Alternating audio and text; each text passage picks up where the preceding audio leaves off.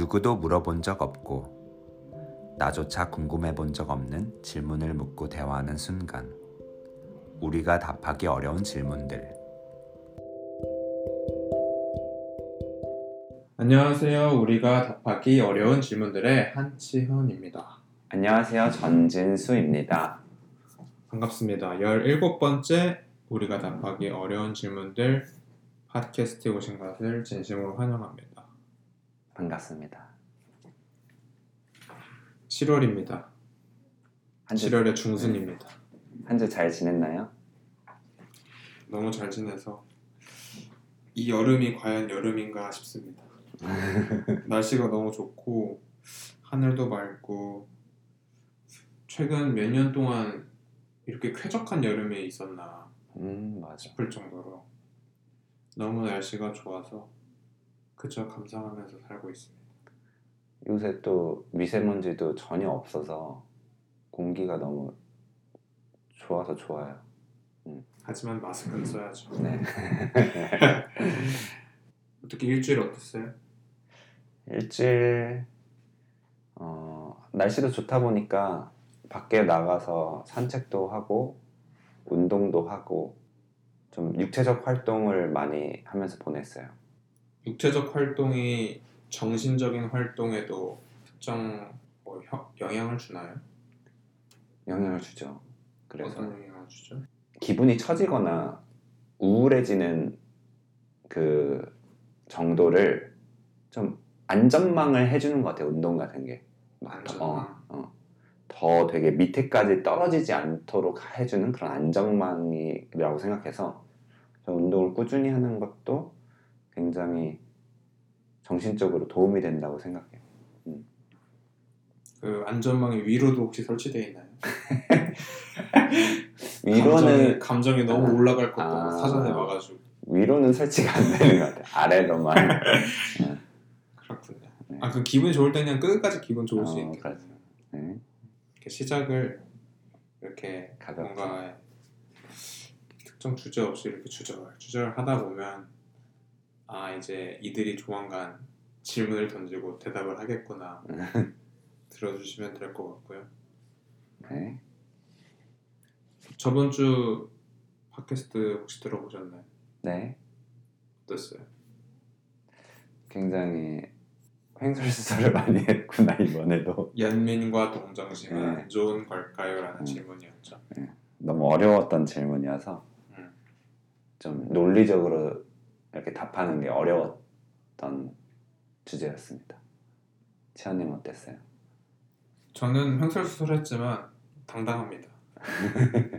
왜 당당하고 의기양양하냐면 어, 최근에 스스로 이제 공부하고 또 스스로 공부하기 위해 배우고 있는 어, 다양한 강의라든지 아니면 책 내용들 중에 그 사람을 나타내는 건 질문이지 답변이 아니라고 하더라고요.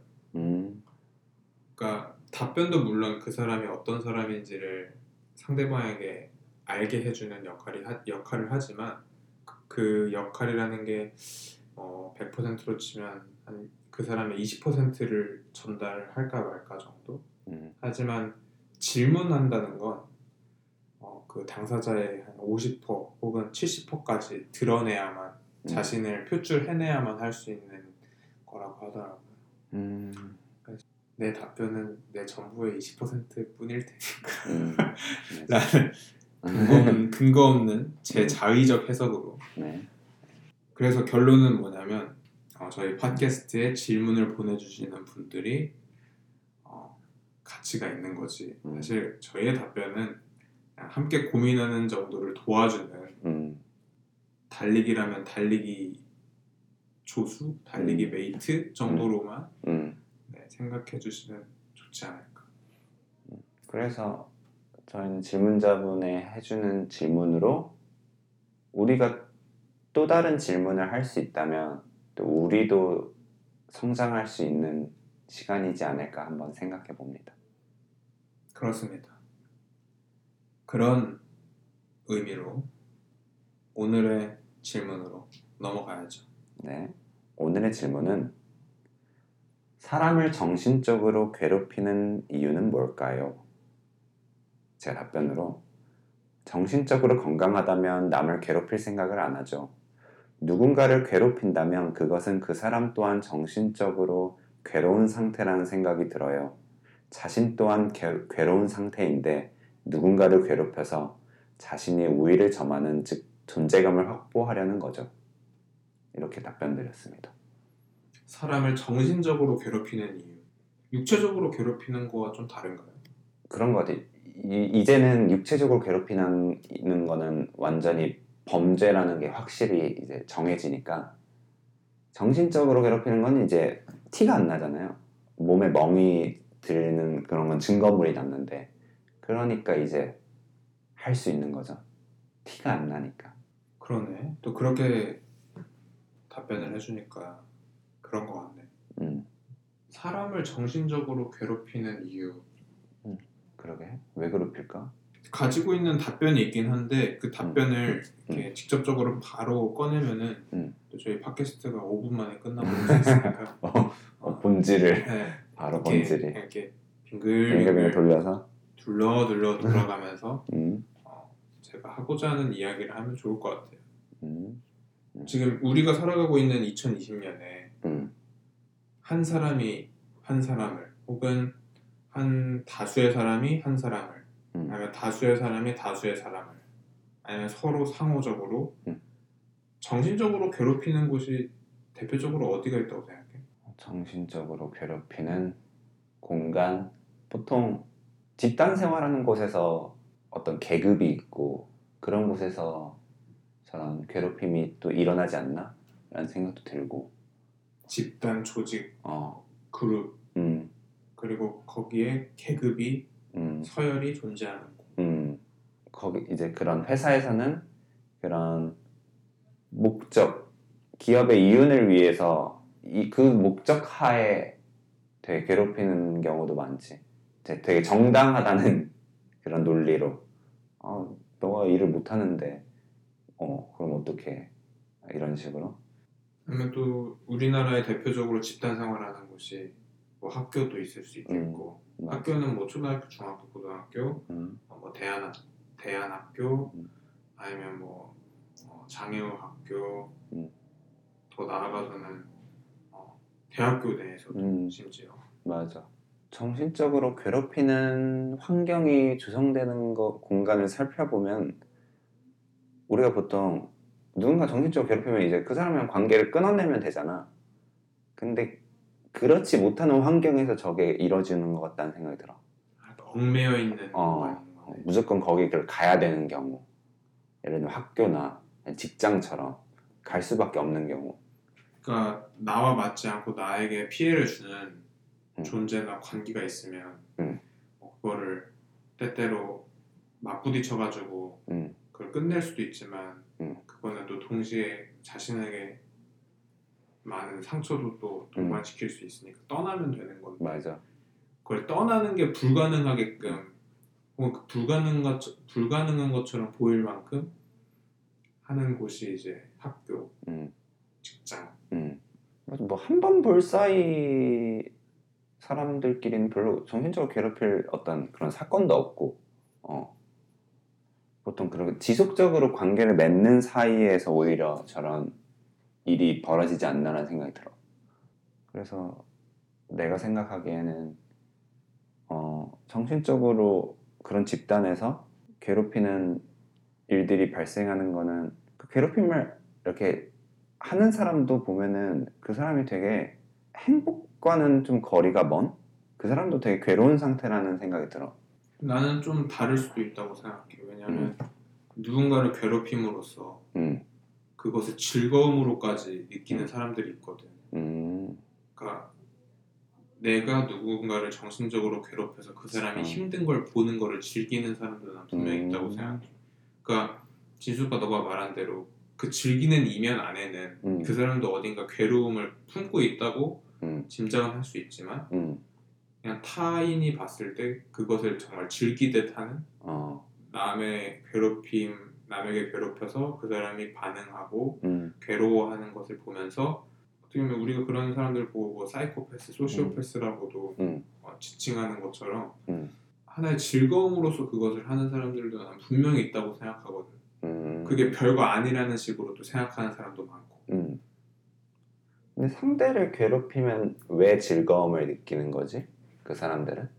아까 조직 생활에서의 계급과 서열이 존재한다고 했을 때 이런 사건들이 일어난다고 했잖아. 음.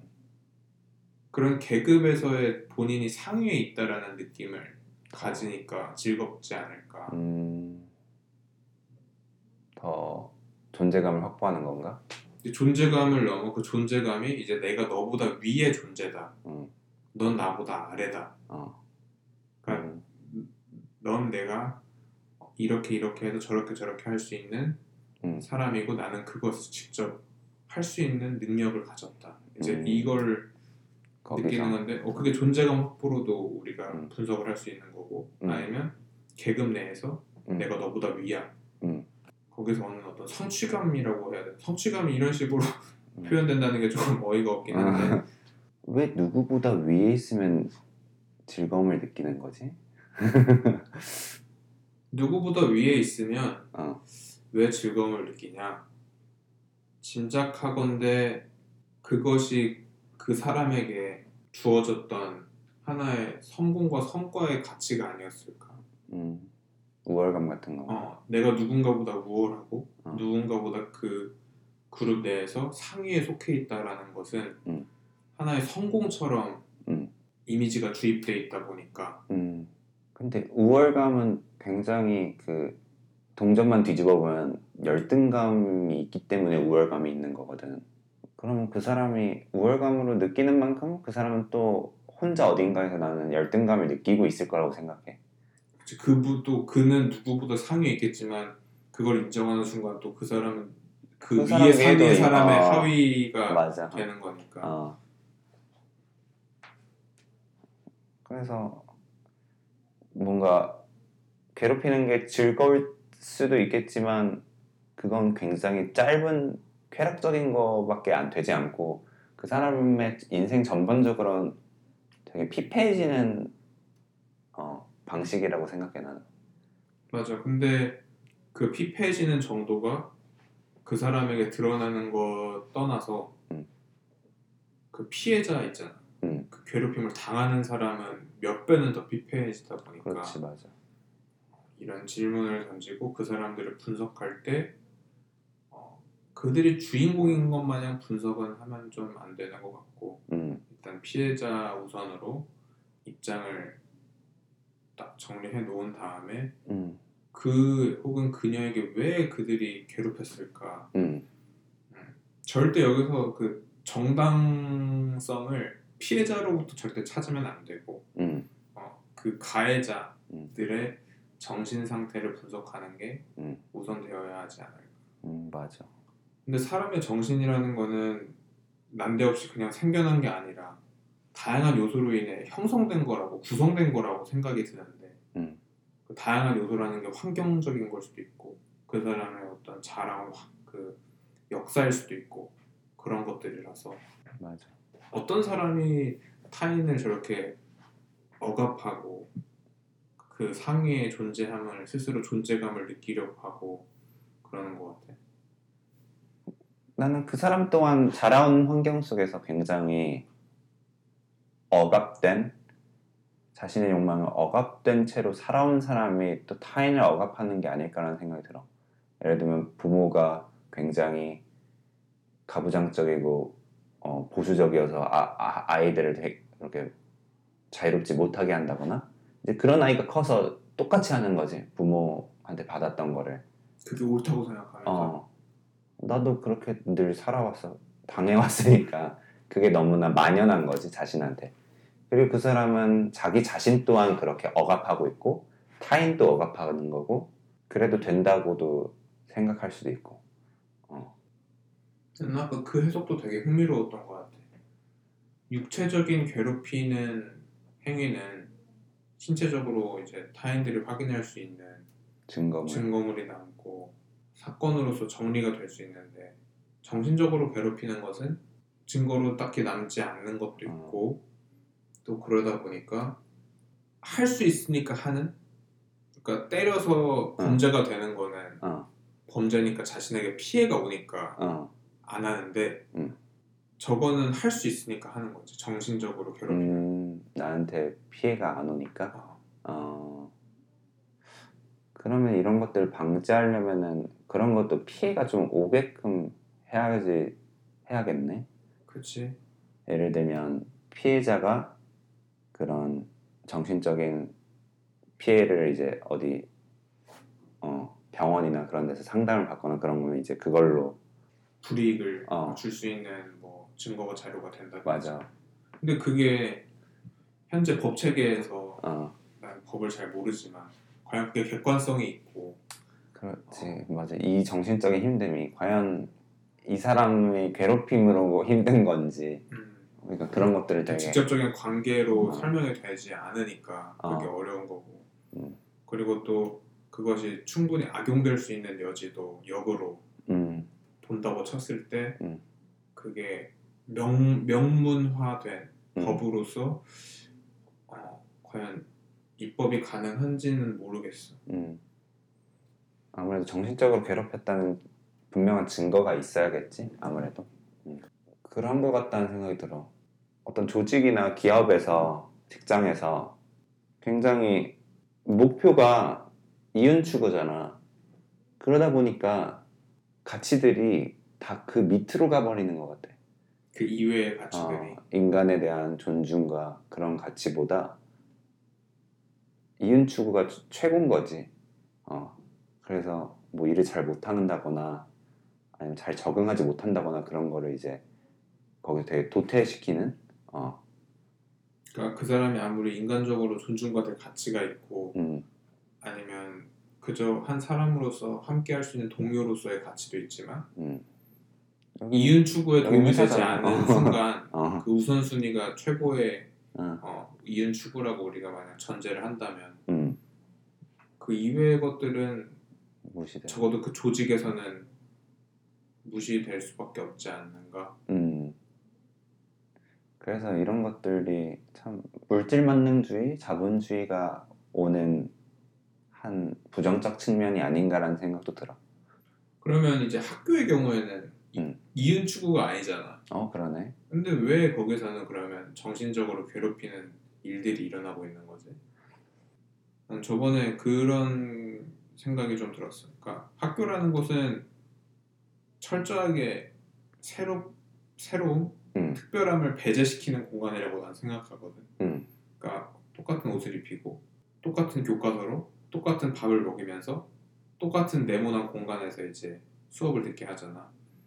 그러니까 거기서는 다양성이 애초에 존중을 받을 수 없는 곳인 거지. 음, 근데 그 다양성이 존중 안 되는 과정에서 두 가지는 확실히 이제 모든 이들이 공감하는 게 공부를 잘하면 짱, 음, 운동을 잘하면 짱. 음. 그러니까 잘 놀면 짱. 그 공부 짱, 음. 그다음에 운동장. 운동 짱.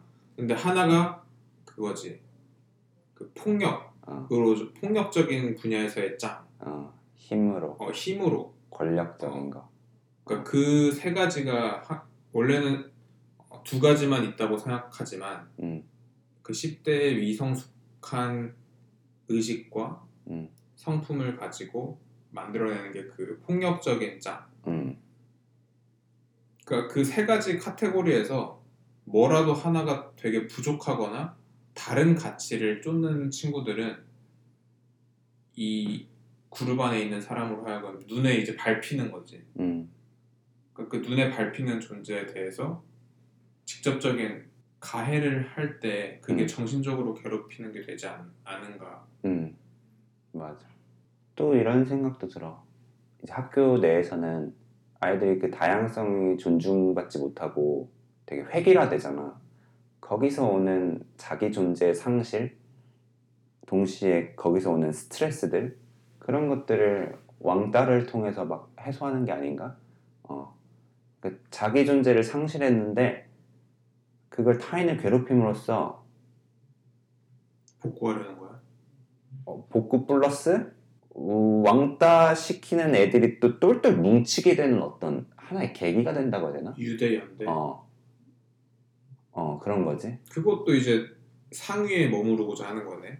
그렇지. 존재감이 없는 와중에도. 어 자신에 대한 자신에 대한 존재감을 자신이 확보하지 못하니까 누군가를 괴롭혀서 이렇게 뭉치는 거지 하나에. 굉장히 저급하면서 잔인한 방법이었구나. 그게 그러고 보니까. 음. 근데 이제 어렸을 때는 그런 것들을 판단을 잘 못하지. 그냥 누군가 왕따 당하면은 그냥 거기서 그 사람 편 들어주기면은 왕따 받는 친구 막 편 들어주면 나도 왕따 당할 거 두렵잖아. 그 그룹에서 도태될까봐. 어. 그래서 본인은 어떻게 하지도 못하고. 그러면 그 집단 생활 정말 똘똘 뭉쳐야 하는 집단 생활 음. 그리고 집단 생활 내에서도 더 철저하게 계급으로 돌아가는 조직일수록 정신적으로 괴롭히는 게 더욱 심하고 음. 더욱 노골적이고 음. 더욱 고통스럽게 이루어지고 있겠네.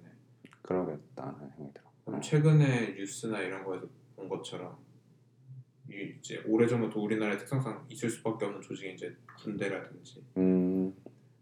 거기는 이제 심지어 사회와 차단되어 있는 공간이어야 하기 때문에 또 차단되어 있지만 음. 거기서 계급이 확실하지 거기는. 그러네.